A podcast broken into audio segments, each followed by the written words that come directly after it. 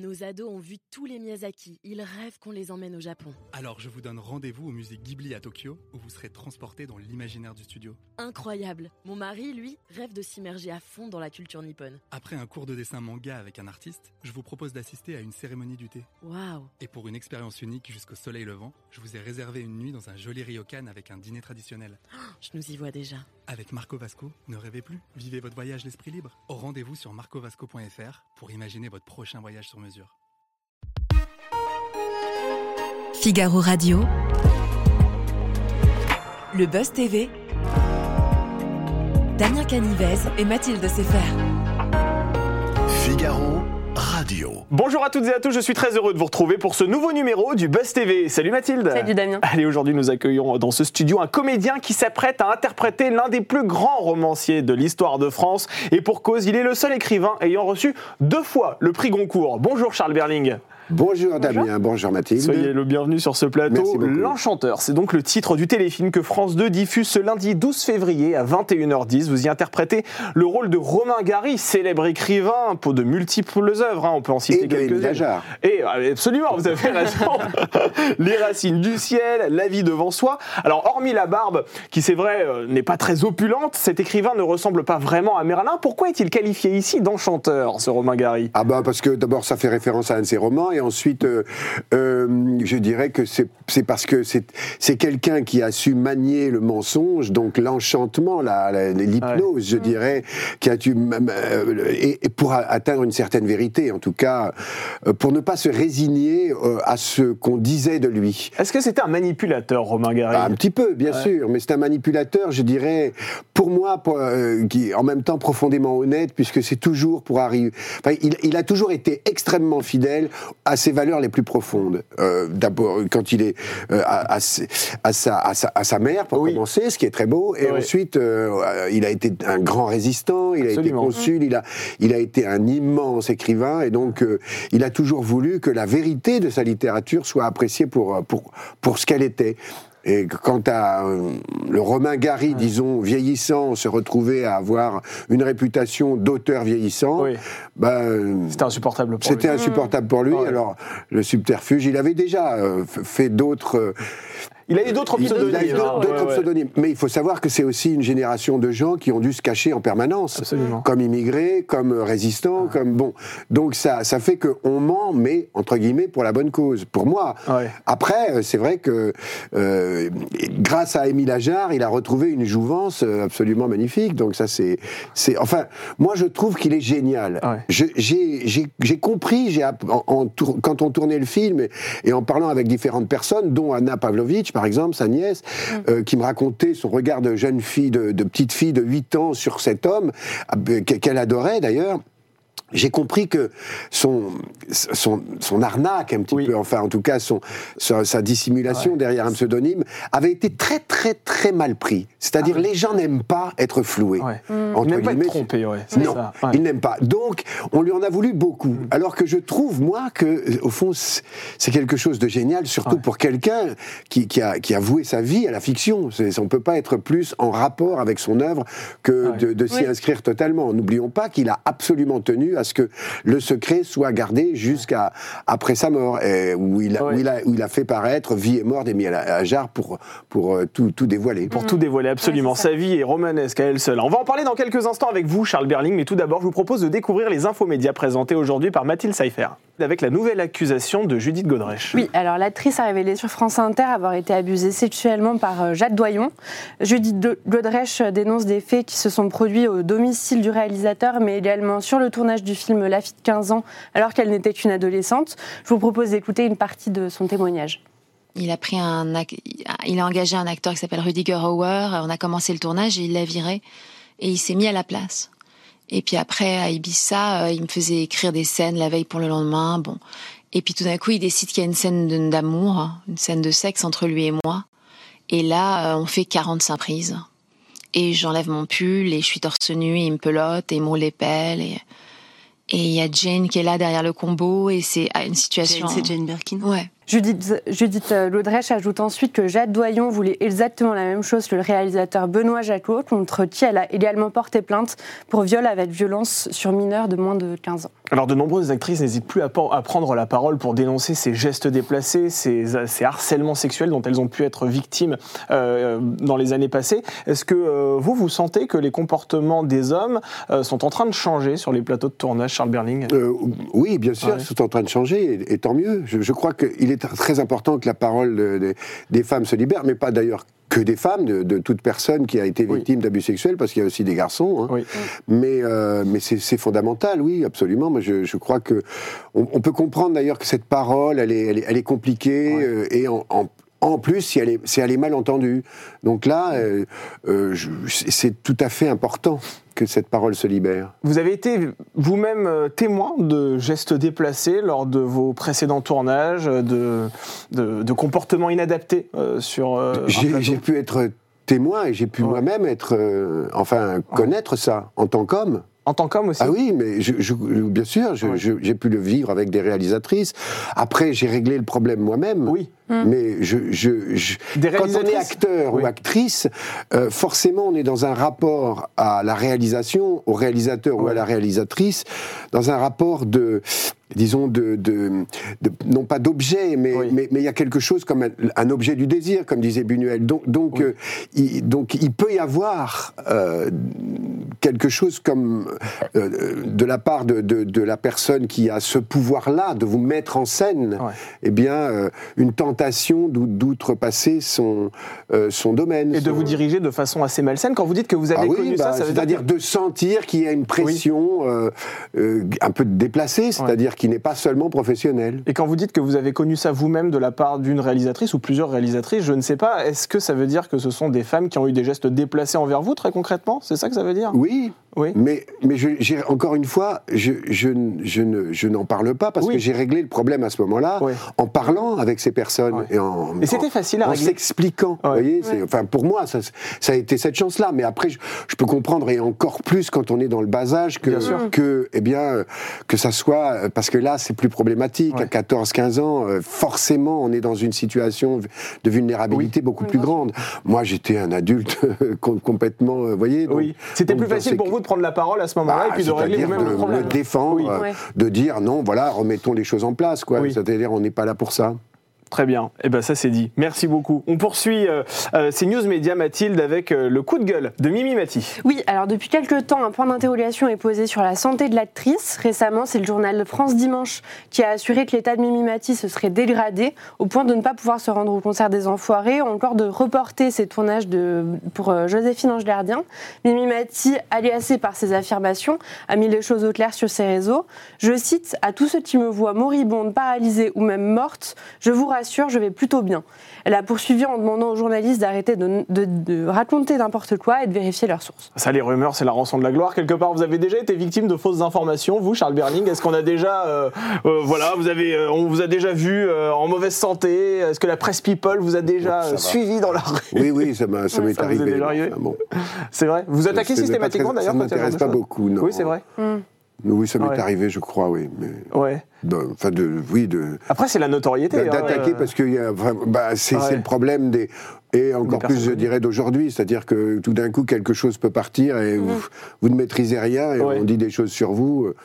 Bah, vous êtes bien placé pour savoir que c'est totalement faux, mais il faut ouais. encore le, après. Bon, alors, faut-il prouver ce qu'on dit quand on accuse ou faut-il prouver ce qu'on dit ouais. pour dire qu'on est innocent? Ça, c'est toute une, une, vaste question qui, compte, qui, bah, qui concerne le droit français ouais. ou le droit anglo-saxon, qui sont différents. Enfin bref, bon. Absolument. Moi, je. Mais une rumeur. J'ai joué, vous savez, j'ai joué Dominique Baudis, par exemple. Oui. Et Dominique Baudis, il est mort de cette rumeur. Qui, ouais. qui a, mm. Dans les journaux, quand euh, on, on, a dit de lui qu'il était le proxénète de tout le Sud-Ouest. Euh, Absolument. Ouais. Et que après, je, je l'ai vu moi, puisque je, je, je l'ai joué, donc euh, et, donc j'ai vu Dominique Baudis. J'ai vu dans ses yeux que quelques personnes qu'il croise dans Mm. la rue ou dans, ou dans un dîner ou n'importe où dans la vie sociale, disons, eh bien, toute personne le regardait en disant il n'y a pas de fumée sans feu. Ouais, c'est ça. Il y a toujours une Donc il y présomption a toujours une ouais. suspicion et, donc- et je voyais que cet homme était détruit, mais vraiment détruit par les rumeurs dont Mm. il avait été victime. Donc les rumeurs, euh, Il faut s'en méfier. voilà, je dis aux gens, euh, c'est pour ça qu'il faut faire attention aujourd'hui quand on dit quelque chose, ben assurons-nous que on en a des preuves. Ouais. C'est pas seulement parce que quelqu'un vous a dit. Vous savez, ça va vite. hein. Aujourd'hui, avec Ah, les mais réseaux sociaux, que- ouais, plus que jamais, ça va vite aujourd'hui avec les réseaux et- sociaux. ayant joué ce, ce magnifique film de, de Francis Giraud là pour la télé, Dominique Baudis, notable donc coupable, j'avais été très, j'avais compris le, le- le fonctionnement, les processus d'une rumeur et comment elles peuvent arriver à détruire quelqu'un. Allez, on termine ces infos avec le chiffre du jour. Vous avez choisi le 1. Oui, et ça concerne le gagnant de la dernière saison de Star Academy, le jeune Normand de 21 ans, Pierre Garnier, se place en tête des ventes euh, France avec avec, euh, son single Ce qu'on était, sorti dans la nuit de mardi à mercredi. Les internautes avaient pu découvrir la chanson en avant-première durant les quotidiennes et sur le prime de la finale. Et finalement, en quelques heures, son morceau a devancé Popcorn Salé de Santa et Flower de Miley, euh, de Miley Cyrus. Est-ce que vous regardez la Star Academy? D'ailleurs, est-ce que Euh, vous regardez les émissions de divertissement en général? Non, mais je ne regarde pas la télé déjà. Donc, Ah, vous regardez euh, pas la télé? Non, je, je lis beaucoup. Je, je sais pas, j'ai. Ouais. Je regarde la télé, mais aujourd'hui, disons avec Internet, bah justement, on peut choisir ses programmes en fait. Oui, vous regardez des Faire du fictions quand même, rassurez-moi, on Charles me dit tiens, il y a ça qui est Ouais. passé, alors je vais le regarder. Vous regardez des séries quand même, non? Vous regardez des Très téléfilms? très peu. Assez je- peu. Ah, vous savez, j'ai relu Tolstoï là et je dois dire que ça c'est une grande série. Bon, donc, Ah oui, pour vous, oui. Pardon, je suis un peu vieillot, mais moi Non. franchement, euh, je, oui, j'ai- j'ai- j'aime l'image. Hein, et je, Ouais. je- Bah, c'est votre je- métier Les aussi. séries, j'en fais d'ailleurs des séries et je les, je les regarde avec plaisir. Ou j'ai des copains euh, Ouais. qui, qui sont qui, qui adorent les séries. Alors parfois, il m'arrive de rester jusqu'à 4 heures du matin chez eux pour euh, Ouais. regarder, quoi. Ouais. Mais, mais sinon, c'est pas trop mon. Moi, j'ai- j'aime le théâtre, j'aime les j'aime les, les œuvres qui, je sais pas où je je suis comme spectateur, pas seulement un consommateur, mais, Ah mais ouais. que j'ai un rapport actif. Qui Et vous par entraîne. exemple, la lecture, la lecture d'un livre. Bah, on parle de Romain Gary. Romain Gary, euh, j'ai grâce à ce, au- enfin, je, je l'avais lu euh, plus jeune. Je, Oui. je l'avais lu, euh, disons, dans une zone intermédiaire. Et là, je l'ai, grâce à ce film, je l'ai relu beaucoup. Et, et ben, pour moi, ça descend en moi. Ça, c'est, c'est physique, c'est corporel, quoi. La, la- la lecture, c'est plus que l'image. Parfois, peut vous Oui. laisser dans un rapport un peu trop passif et de consommation avec avec une œuvre. Alors ça s'appelle L'Enchanteur, c'est diffusé sur France 2 ce lundi 12 février en première partie de soirée, donc vous vous glissez dans la peau, on le rappelle, de Romain Gary. La toute première question qu'on voulait vous poser de cette séquence, pour quelle raison avez-vous accepté de jouer ce rôle déjà? Parce que c'était très bien écrit par Ah oui. Maria Pourchet et François-Henri Désérable. C'est-à-dire Ouais. que euh, moi, j'aimais tellement Gary, j'aime tellement Gary que je ne pouvais, je, je n'aurais pas risqué, disons, de, de l'interpréter dans de mauvaises conditions. Mais quand vous recevez le scénario que j'ai reçu, euh, là, je me suis dit, waouh, c'est très très bien écrit par des jeunes gens qui sont absolument passionnés par, euh, par Romain Gary et, et qui sont au bon endroit. Euh, et Romain Gary est un auteur qui provoque chez ceux qui le lisent euh, beaucoup, disons, une passion. Un, un amour profond, parce qu'il y a chez lui une humanité qui est certes angoissée, torturée, qui est qui développe un humour absolument cinglant, Ouais. magnifique, mais qui, qui cette humanité, à travers ses livres, il vous la transmet. Quand vous voyez La vie devant soi, bon, de Émile Ajar pour le Oui. coup, euh, pff, cette, cette Rosa, ce, ce Momo, c'est, c'est, ce sont des personnages qui sont euh, extrêmement populaires. Ouais. Euh, c'est quelqu'un qui est vraiment euh, et, et, et, et- et toute la, le- le- la- l'aventure de sa vie, elle est une aventure absolument romanesque déjà en soi. Elle est extraordinaire. Et donc on est euh, on, on- on ne peut pas rester insensible à Romain Gary. N'oublions pas qu'il a, par exemple, écrit Les Racines du ciel en 1956, que c'est donc un des premiers romanciers à écrire de façon extraordinaire sur l'écologie. En 56, vous vous rendez compte Donc, ça fait partie aussi pour moi de ces auteurs. Là, j'ai travaillé récemment euh, autour de textes d'Anna Arendt ou bien euh, Maria Montessori ou, ou des, des textes comme ça pour des œuvres qu'on fait au théâtre. Et ben, Romain Gary fait pour moi partie de ces visionnaires. Ouais. C'est-à-dire qu'aujourd'hui, au 21e siècle, on est maintenant déjà en 2024. Eh oui. C'est dingue. Eh ben, je dois dire que je lis les œuvres de, de cet auteur, Romain Gary, en me disant, il avait tout compris déjà très tôt. Il est vrai d'ailleurs que pour, pour avoir, encore une fois, Anna Arendt le dit très bien, mais la guerre de 40-45 a, a, posé euh, des choses euh, irréversibles euh, dans, dans l'humanité et dans le, le, le, sort de notre monde, y compris d'ailleurs écologiquement. Bien sûr, ce sont des précurseurs. Et alors vous, personnellement, avant d'interpréter le, le, rôle de l'écrivain, vous, vous connaissiez sa vie sur le bout des doigts? Non, pas du tout. Je, euh... je, je, je, je l'avais, je l'avais fréquenté à plusieurs périodes de ma vie. Donc oui, évidemment, j'avais. Et en plus, lui-même, dans, dans, son œuvre, même si c'est un, un, un, romancier, donc il se masque aussi, n'est-ce pas? Mmh. Mais il apparaît. Oui il apparaît beaucoup. C'est-à-dire que quand on lit un grand auteur comme ça, euh, on, on, va au fond de lui. Et c'est là où j'ai d'ailleurs puisé, moi, l'inspiration pour comprendre euh, à la fois la, la, profonde détresse dans laquelle il pouvait être et, et en même temps euh, cette joie de vivre permanente, mmh. cette envie de vivre. Mmh. C'est pas parce qu'on est un peu angoissé par la vie qu'on n'a pas, au fond, accès aux, aux, multiples joies, y compris dans, dans, dans ses rapports aux autres, dans son rapport à l'art dans ses rapports à, à, tous ses amis, à ses, à ses amours, enfin. Bref, euh, un homme pour moi euh, tout à fait admirable. Alors Charles Berling, je vous propose de regarder cette image. On vous voit aux côtés du vrai euh, Romain Gary et on peut constater que la ressemblance, elle est assez frappante quand même au niveau de la barbe, au niveau des traits du visage aussi à certains endroits. Euh, Est-ce que le fait d'avoir travaillé cette ressemblance physique vous a permis aussi de mieux vous imprégner de ce personnage? Euh, oui, mais je, je fais, pour moi, je fais un travail d'acteur, donc je ne fais pas un travail d'imitateur ou de copiste. Il y en a qui le font très bien, moi, mmh. pas du tout. Oui. Moi, euh, je, je, regarde, j'ai regardé des, des, des images, des, vidéos, des télés avec lui. J'ai lu beaucoup, j'ai vu euh, des personnages, j'ai lu des, livres, euh, disons, qui, qui, qui parlent de, de, sa, de sa vie. Mais après, j'oublie pour, pour, pour essayer de comprendre au fond ouais. où, où, où où, où, est le poids de cet homme le, et, et, et, puis, et puis, et puis forcément, à mon âge aussi, on a. Enfin voilà, j je, ressens des, je, je, ressens des choses. C'est pas pour rien que quand on lit, on se sent euh, très concerné. Oui. Donc moi aussi. Et donc c'est avec cette, euh, cette, au fond, cette pensée un peu universelle que, que je l'aborde. Et alors, Romain Gary a été aviateur, résistant, écrivain à succès, puis euh, écrivain décrié. À quelle étape de sa vie se trouve-t-il dans, dans, cette fiction? Ah, il se trouve à une étape euh, tout à fait euh, importante, c'est-à-dire on est en 75, c'est cinq ans avant euh, sa mort, et, et, en même temps, c'est donc c'est un homme qui a passé la soixantaine, qui, qui est vieillissant, mais qui euh, qui ne veut pas, enfin qui, qui qui, qui, qui, veut, qui veut aller plus loin. Donc il a créé Émile Ajar. Mmh. Euh, Émile Ajar a beaucoup de succès. Et là, en 75, on est à un moment où le Goncourt, donc ce prix euh, qui est d'ailleurs doté aussi d'argent, euh, euh va lui être, à, enfin, ouais va lui être euh, décerné. Et il fait tout pour que ça ne soit pas le cas, parce qu'il il sait très bien qu'on ne peut pas. Il est interdit d'avoir le oui. concours de foi. Fois, oui. Donc évidemment, le fait d'utiliser un pseudonyme peut être considéré comme un subterfuge pour mmh. obtenir une deuxième fois le concours. Ouais. Moi, je crois que il était très emmerdé par ça, que c'était pas, c'était pas un homme spécialement euh, euh, euh, cupide, n'est-ce pas qui, qui, Donc il se retrouve dans une situation où il faut quand même, et la pression avec le concours devient telle qu'il faut trouver euh, une, une, figure, une tête, mmh. puisqu'Émile Ajar n'existe pas, et Absolument. pour cause, puisque c'est lui aussi qui se cache. Bon, donc euh, il va trouver avec son neveu Paul Pavlovitch, parce que là on voit que c'est toute une histoire de famille, c'est, c'est, ça, ça reste dans la famille, et donc son neveu, enfin son cousin, qui est, en, qui est défini comme son neveu, mais qui est en fait son cousin, va vous voyez, c'est à chaque ouais. fois de, chez Romain Gary, on a des bon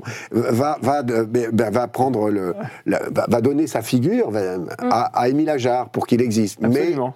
Mais là, évidemment, c'est ce qui est très drôle dans le film. Il y a une jeune doctorante le, qui arrive. Le, ben, le, le, le, modèle qui est choisi, ouais. enfin le Paul Pavlovitch qui est choisi, va a un petit peu dépassé euh, son rôle, quoi. Enfin, donc ça va entraîner mais et, et le, le, le, disons le talent des, des scénaristes, ouais. c'est d'avoir trouvé cette jeune femme mmh. admirablement oui. jouée par Claire de la rue du Camp de la Comédie Française. Oui. Euh, et, et, Claire euh, représente ce, cette ils ont pris un personnage qui existe vraiment dans oui. la biographie de, de, Romain Gary, mais qu'ils ont euh, développé, romancé. voilà, ouais, ouais. romancé, comme on dit, pour que cette fille, eh bien, découvre avant tout le monde, enfin, ouais. avant, avant la mort de Gary finalement, mais, mais, mais, pour que, pour, pour continuer, va contribuer à cacher le secret, mais va le découvrir, va découvrir que bah, elle lit les bouquins d'Émile Ajar, elle lit les bouquins de Romain Gary, elle connaît tellement bien Romain Gary, donc elle va venir voir Romain Gary, elle va dire mais il y a Émile Ajar, il vous copie, il vous copie, c'est pas possible. Alors l'autre, il, bah, bah, il se marre. quoi. Et l'idée de ce pseudo pour Romain Gary, c'était de se réinventer, puisque vous l'avez rappelé, il était considéré comme un écrivain du passé, quelqu'un de vieillissant, un vieux gaulliste, comme on dit.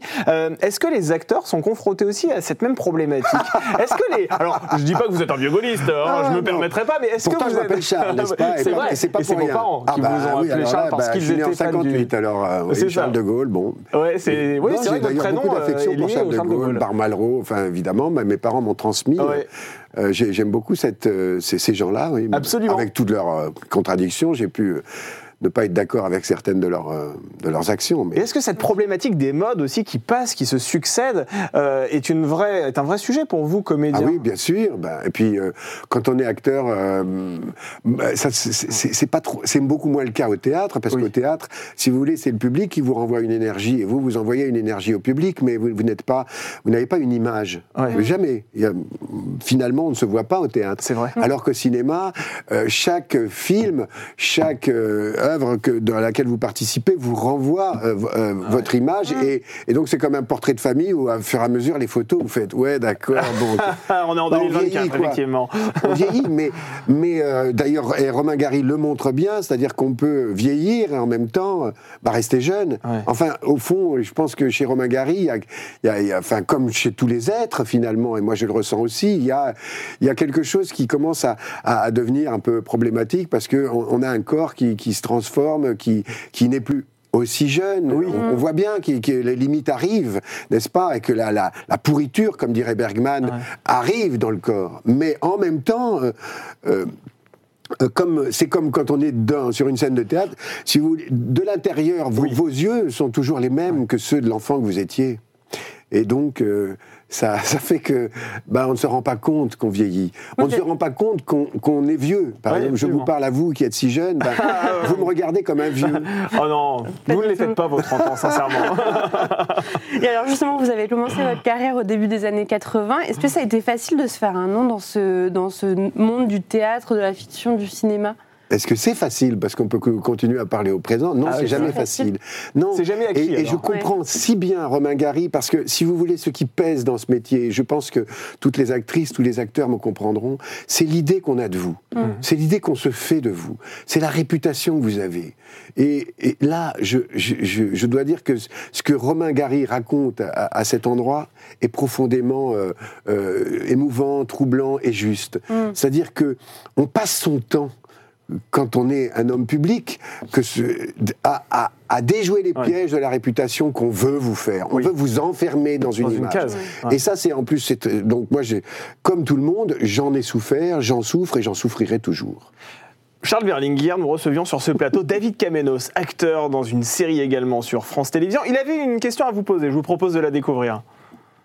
Bonjour Charles, Euh, je voudrais connaître ton premier souvenir de jeu. Est-ce qu'on parle de Monopoly, de Scrabble? Est-ce qu'on parle de vos jeux, de votre jeu. au théâtre? Oui, donc mon premier souvenir de jeu, je vous avez devais, le choix de la avoir, réponse? je devais avoir 13 ans et si vous voulez, dans les réunions de famille, j'étais un très mauvais élève à l'école, je ne tenais pas en place. C'est pour ça que je Ouais. m'intéresse beaucoup à Maria Montessori parce que euh, je trouve qu'elle a dit des choses très intéressantes. Mais, mais euh, ben, je- donc, qu'est-ce que j'avais comme, euh, qu'est-ce que j'avais comme voie pour exister, pour apprendre, pour euh, m'émerveiller et pour euh, séduire les autres? Oui. Eh bien, j'avais, euh, j'avais le fait de, comme on dit, de faire l'idiot. Donc, je, euh, en famille, je pouvais faire des entrées, des sorties, je me mettais un foulard et je faisais tout d'un coup là une, une, une, une, une femme qui, qui, qui, qui, qui- qui vous dit l'avenir. Je faisais n'importe quoi pour séduire, pour plaire, pour exister.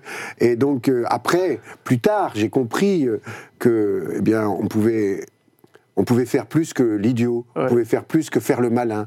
On pouvait aussi, euh, on, a- on- on découvre qu'il y a des textes extraordinaires et qu'on peut s'en emparer, qui peuvent vous traverser, et que vous pouvez les transmettre. Mais ça a commencé comme ça. Ça a commencé par une nécessité profonde de d'exister. Eh bien voilà, David Kamenos, vous avez votre réponse. Ça va être à votre tour de poser Merci. une question à notre invité du lendemain. C'est dans notre dernière rubrique au suivant.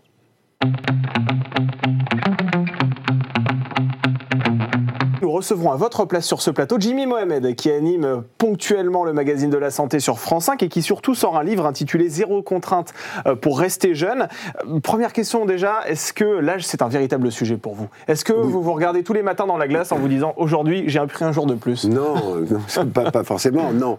Non, mais oui, comme je le disais tout à l'heure, Ouais. c'est important et je pense que c'est important. Vous passerez par la chirurgie Je- esthétique ou pas? Comment Vous passerez par la chirurgie esthétique? Euh, non. Non ça, non, ça ne m'intéresse pas trop. Non, parce que pour l'avoir vu chez d'autres, je trouve que pas ça ne réussit pas aux gens. je Oui, vous- je, trouve ça plus beau un corps euh, avec des rides qui vieillit. Euh, Après, évidemment, aujourd'hui, on a, enfin, suivant l'hygiène de vie que vous avez, vous pouvez accélérer ou pas les, les processus de pourriture, mais non, ça, je, je suis content de, de mes rides.